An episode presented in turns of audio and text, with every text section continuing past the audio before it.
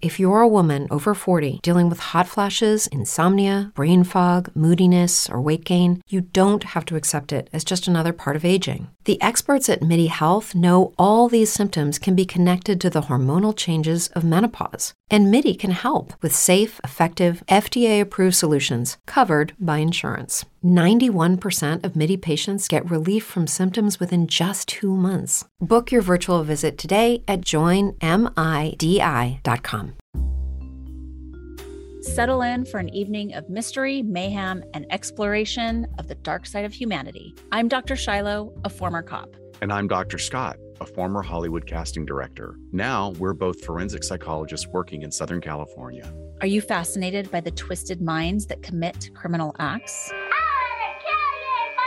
Do you ever wonder how could they do that? In each episode of our podcast, LA Not So Confidential, we dissect the nexus where true crime, forensic psychology, and entertainment meet. Dee Blanchard was exaggerating her daughter's medical condition for financial gain. We serve up fascinating cases viewed through the lens of human behavior. Brother, why is your brother afraid of you?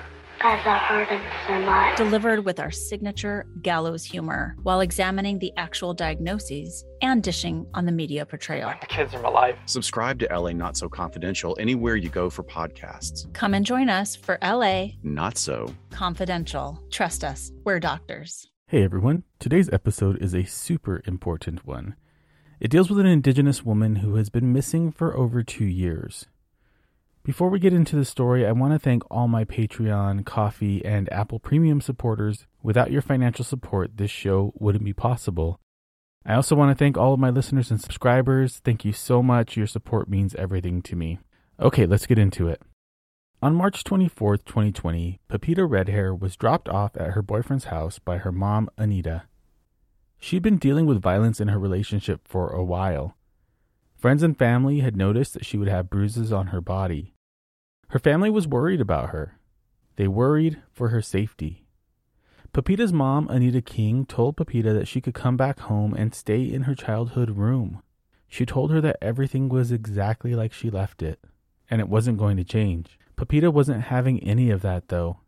She was an ambitious young woman and had worked hard to be independent. Despite her fear, Anita said goodbye to Pepita, not knowing that this would be the last time that she would see her daughter for many, many months. The lack of coverage and concern by law enforcement and the media in this case is shocking. Now let's go ahead and get into the story of Pepita Redhair. I'm Eric Carter Landine, and this is True Consequences.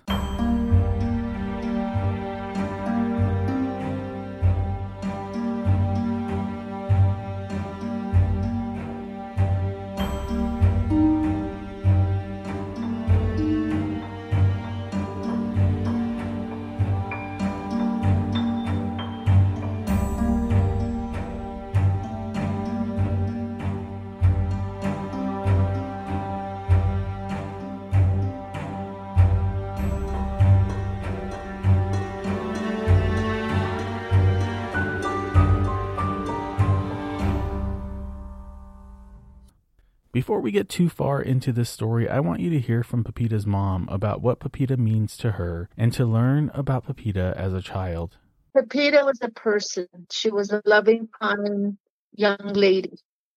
And ever since she was born, um, you know, I took care of her. And I have, she has other brothers and she has sisters. So she, she graduated from high school and she also went attend community college, university, and also in Albuquerque she went to CNM to continue her education.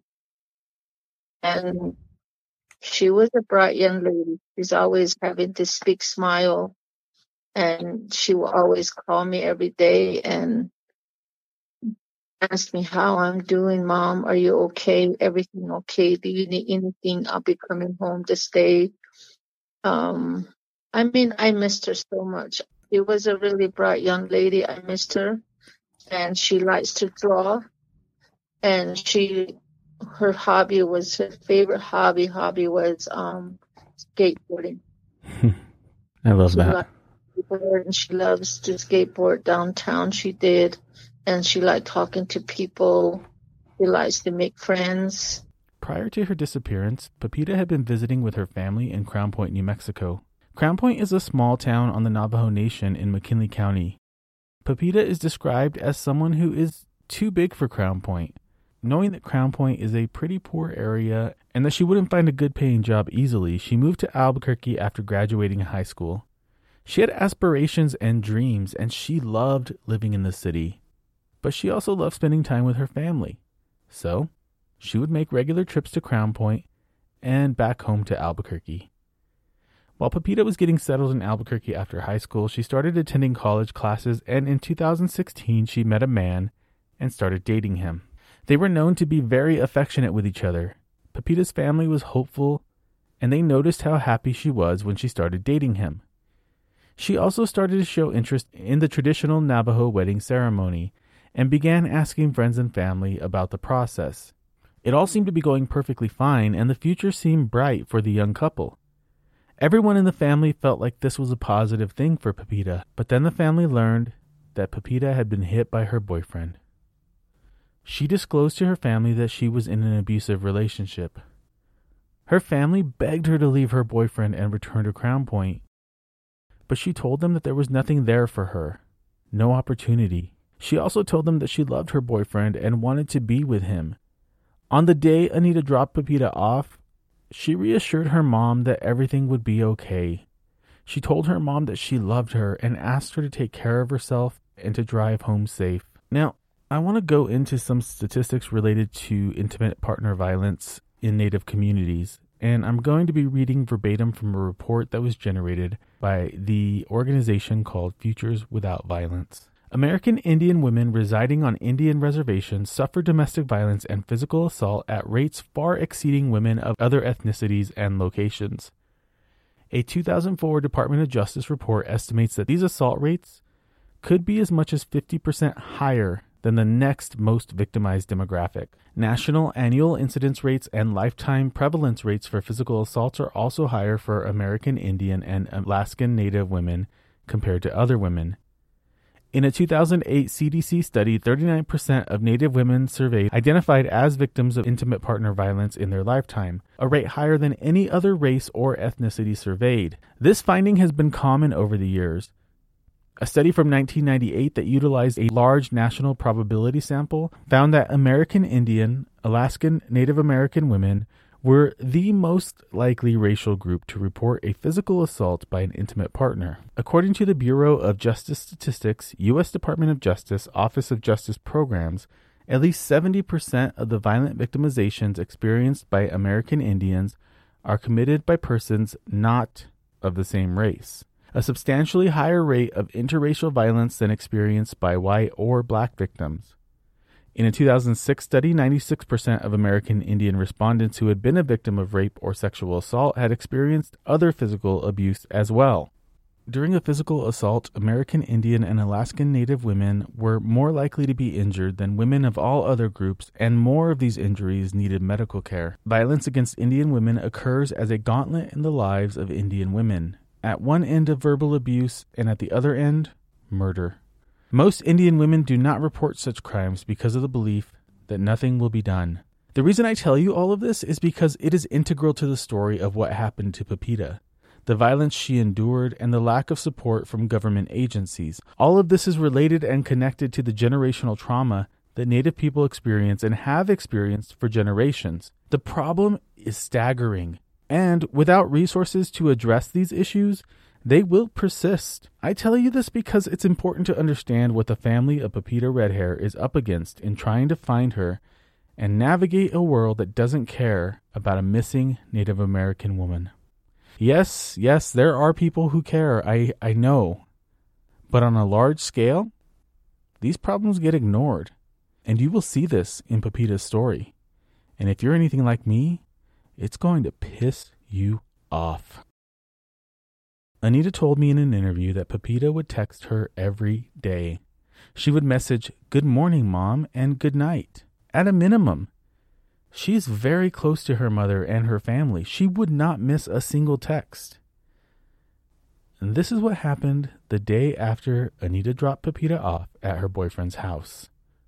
On March 25th, Anita waited for her good morning message, but it never came. There was no good night message either. Another day passed and still no word. Anita started to worry about her daughter, and she had a feeling that something terrible happened. On March 27, 2020, Anita messaged Pepita and received no reply. Anita called Pepita's boyfriend and asked where she was. His reply was, quote, I don't know. She left. This caused Anita a great amount of concern. She went from being a little worried to completely terrified that something terrible had happened to her daughter. Family in the Dene culture is particularly important. Pepita and Anita were often in contact daily, and it was very out of the ordinary for her to ignore her mother. Anita knew something was wrong, so she started to get in touch with the rest of the family to let them know that Pepita was missing. Anita's next step would be to contact the police. Unfortunately, the response from police was less than helpful. They told Anita that Pepita was an adult and was allowed to go missing if she wanted to. They told her not to worry and that she would probably show up after a couple of weeks. I need to stop here and say something. I value law enforcement in our communities. I think they play a vital role in public safety. But when a family member tells you that their loved one is missing, you don't get to decide if it's worth doing anything about. File the report, even if it does end up not being a big deal. It's better to be safe than sorry. The first 72 hours are the most crucial when it comes to any case, and delaying that process only makes it more difficult to find the person, and it greatly reduces the chance of learning anything or finding out any information from potential witnesses. There's no waiting period to file a missing person report. I'm going to say that again. There is no waiting period to file a missing person report. Don't let anybody tell you that there is. We shouldn't have to ask to speak with another officer or keep calling just to get a missing person report made, especially when you learn that New Mexico has the highest incidence of missing and murdered indigenous people in the country. There are some awful prejudices out there about Native people that create this culture of not caring for our neighbors, and it is wrong.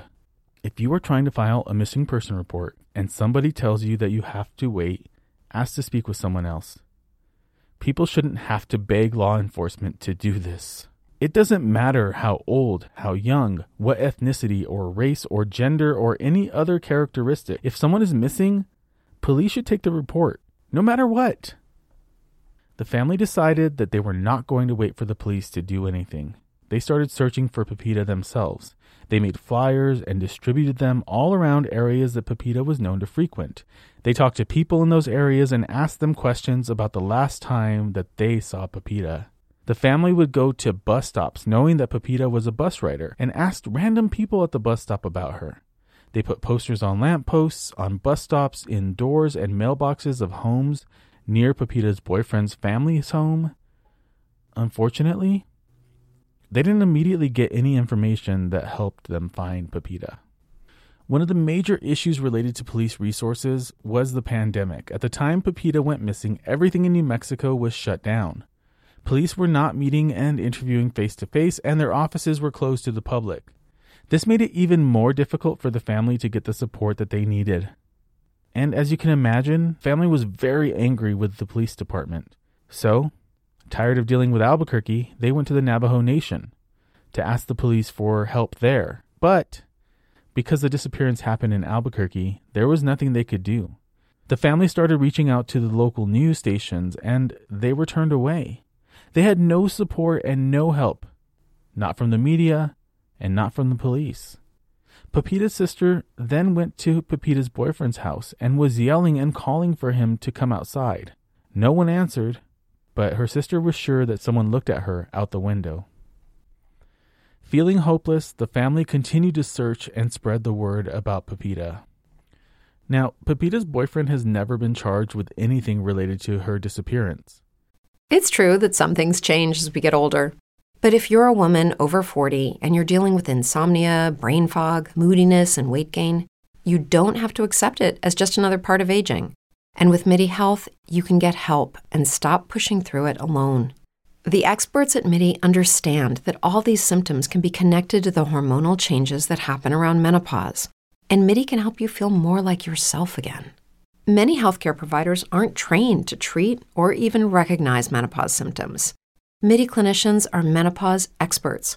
They're dedicated to providing safe, effective, FDA approved solutions for dozens of hormonal symptoms, not just hot flashes. Most importantly, they're covered by insurance. 91% of MIDI patients get relief from symptoms within just two months. You deserve to feel great. Book your virtual visit today at joinmidi.com. That's joinmidi.com. There are hospital records, though, that show Pepita had been seen after being a victim of assault. It's important to remember that everyone is innocent until proven guilty in the eyes of the law. This is a fundamental right that we have here in the United States. It's not my contention that the boyfriend is responsible. In fact, I try to leave my opinion out of these cases and let you think for yourself. The point of this episode isn't to accuse anyone of any wrongdoing. The point is to create awareness for the family so that if anyone out there has any information about Pepita, they can come forward and hopefully give some answers to her family. I will say, though, that it took her boyfriend until April 19th of 2020 to file a missing person report with the police for Pepita. She went missing on March 24th, and it took him almost a month to file a report. And according to this report, which he filed, he claimed that he and Pepita had an argument and that she stormed off. He said that Pepita had received a text message from a man named Laramie and her boyfriend claimed Laramie was the last person who saw Pepita. So the family started posting on social media asking for help finding Laramie. He did reach out to Anita and told her that the last time he saw Pepita was on his birthday on March 10th. He told her Pepita brought him a cupcake and sang happy birthday to him. According to Laramie, this made Pepita's boyfriend angry. And he also said that while he was standing there, Pepita's boyfriend hit her. Laramie left after he saw this. He told Anita that this was the last time that he saw Pepita. I want you to listen to Anita discuss some of the struggles that Pepita had in her life. Ever since she met the guy that she thought she loved, she looked, she had changed. She the alcohol was available, so she just you know um,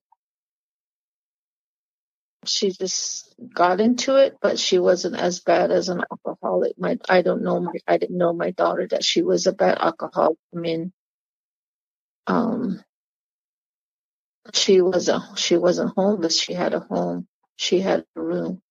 She left everything behind. Um, the way it is when we took her back to Albuquerque. The room is still waiting for her. The room is still the same Mm. Everything's still the same setup. Just like I said, you know, if the family, if that individual was with, her, you know, cared about her, loved her, my daughter wouldn't go missing. My daughter wouldn't have been beaten to this was bruised, her lip was busted, and been she wouldn't have been in domestic violence. Yeah. And and I deal with it every day. Since day one, my life has changed. How would people sleep? How would that person eat and sleep? That's what, you know, I'm a very respectful person. Mm-hmm. I don't go out and terrorize the family and I just want answers.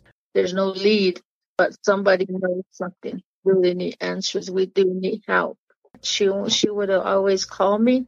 Just like I said, she was always in contact with me. Her and I went shopping and I miss that. And people, you know, listening to me, reading the story, something did something to her, please come forward. In April of 2020, the family started searching in the West Mesa area of Albuquerque to see if there was any sign of Pepita. The area is remote and vast, and the search didn't turn up any new information. But it's important to understand how large the West Mesa of Albuquerque is. According to the City of Albuquerque website, the open space is about 10,000 acres. It would take months to scour that much land with any level of scrutiny. As time progressed, Tips came in, and one even seemed promising until the family learned that the sightings were just another woman who happened to resemble Pepita. Anita and her family spent months looking for Pepita, chasing down leads. It's really important to note that human trafficking is a huge problem in New Mexico. This is a theory that the family has also explored. New Mexico is so close to the Mexican border that it's not uncommon to have cartels and other groups move people through New Mexico. And if you live here, you've definitely heard of the near miss abductions that happen with women and girls throughout the state. There are several groups working to help trafficking victims, including the Attorney General and the Bernalillo County DA. I'm going to read from the New Mexico Attorney General's website. The New Mexico state statute defines human trafficking as a person knowingly recruiting, soliciting, enticing, transporting, or obtaining by any means another person with the intent or knowledge that force, fraud, or coercion will be used to subject the person to labor, services, or commercial sexual activity. Recruiting, soliciting, enticing, transporting, or obtaining by any means a person under the age of 18 years with the intent or knowledge that the person will be caused to engage in commercial sexual activity or benefiting financially and or receiving anything of value from the labor, services, or commercial sexual activity of another person with the knowledge that force, fraud, or coercion was used to obtain the labor, services, or commercial sexual activity. And the following is read to you verbatim from the Immigration and Human Rights Law Review. Indigenous people make up only 1.1% of the United States population, yet they account for nearly 25% of human trafficking victims. Further, indigenous women and girls are the least recognized and protected population. Sex trafficking is defined as the exploitation of a person for labor, services, or commercial sex through the threat or use of force, coercion, and fraud. In the United States, marginalized communities, primarily people of color, are victimized at a higher rate. According to the FBI, 40% of victims of sex trafficking are Native. Yet, Native women represent 10% or less of the general population. Racism and the historical mistreatment of marginalized communities leave minority and low income youth vulnerable to sex trafficking. Indigenous people face a unique relationship with sexual exploitation. Sex trafficking of contemporary indigenous women is almost indistinguishable from the colonial tactics of enslavement, exploitation, exportation, and relocation. It is possible that Pepita was the victim of human trafficking. The problem is that it took so long for authorities to respond. And I'm not even sure that they have responded. So any hope for evidence recovery and or witness identification continues to reduce as the days pass. And that's not to say that it is hopeless. I believe there is always hope. But it is frustrating to know that due to COVID and a number of factors, not the least of which is the fact that the family was essentially ignored, has led us to the point with 31 months and no sign of Pepita. Imagine for a moment that you're Anita and you haven't seen your daughter for 31 months. Let's listen to Anita discuss her daughter's disappearance. March 24, 2020, that's when we dropped her off around 6:20 p.m. in Albuquerque at her boyfriend's place. And she got off. She said, Mom, I love you. Take care of yourself. I'll be okay if something happens or my boyfriend gets mad. I usually call my friends, but I never met those friends. And then on the 24th, that Tuesday, Wednesday night, Thursday, I tried getting a hold of her. Friday, I tried getting a hold of her and I called her boyfriend. She told he told me that she left. So Saturday I tried. Sunday on Monday I text her and the guy had her cell phone. Um, this guy had a had her cell phone. He said that um, some guy named Darren sold it to him, and I tried to retrieve that phone, but I never got it back. But we went and um, shut it off through the cellular one. So this was just a random person Yeah. that was replying to your text to your daughter. yes. That's really suspicious, obviously. since every um that day on the 27th um, i would i i knew something was wrong something's telling me you know as a mother as a mom, you could, you know, sense and you could feel something's wrong with one of your child. I tried calling the Albuquerque police, but they, uh, I got hold of one of them and he said that it was a random call, domestic violence case from his home. And I even told her, can you please go over there and ask where, where she went? Where is she? And he said, we can't interview him. We can't do anything because of COVID. We can't contact anybody in person. So I went round and round in circles again. So finally, I reported her missing and I was told by the APD that um, she is free to travel. She's at that age 27. So even then, I reported her. Person call from another missing person unit, another state. They contacted me, and I gave her the description the best I can. And that's when she started. Um, she went into the missing person data, and there was no help. I mean, there was they finally um, afterwards. Um, there is the detective was assigned to us, and he didn't really do anything because um, their excuses was COVID, COVID. So I deal with this every day. It's heart wrenching. It's just, it's frustrating, unknown loss.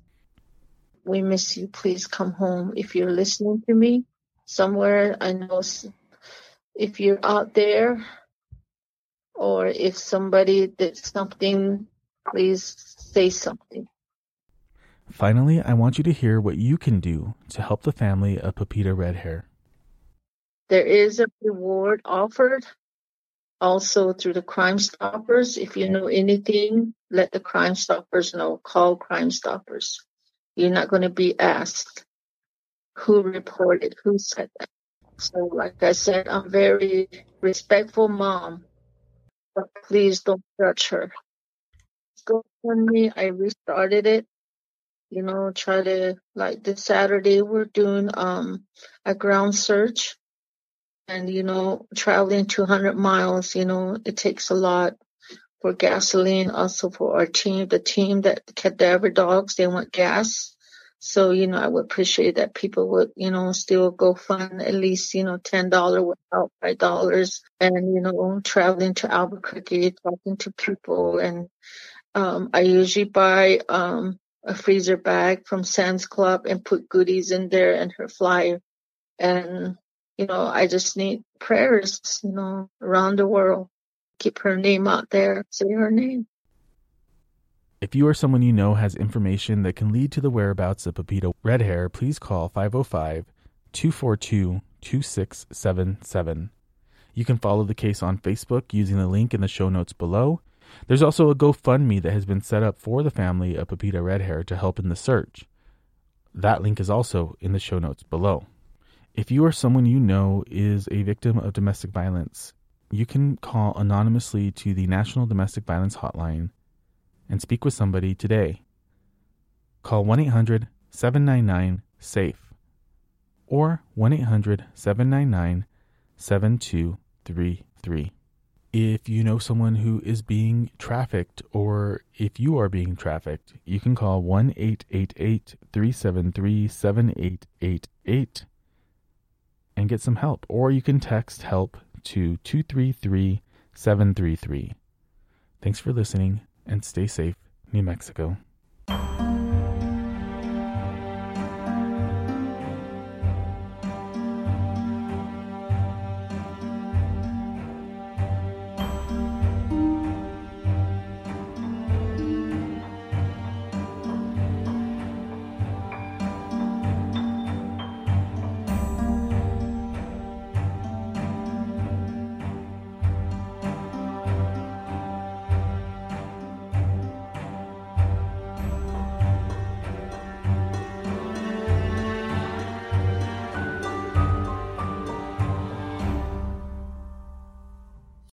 Lucky Land Casino asking people what's the weirdest place you've gotten lucky? Lucky? In line at the deli, I guess? Aha, in my dentist's office. More than once, actually. Do I have to say? Yes, you do. In the car before my kids' PTA meeting. Really? Yes. Excuse me, what's the weirdest place you've gotten lucky? I never win and tell. Well, there you have it. You can get lucky anywhere playing at LuckyLandSlots.com. Play for free right now. Are you feeling lucky? No purchase necessary. Void where prohibited by law. 18 plus. Terms and conditions apply. See website for details.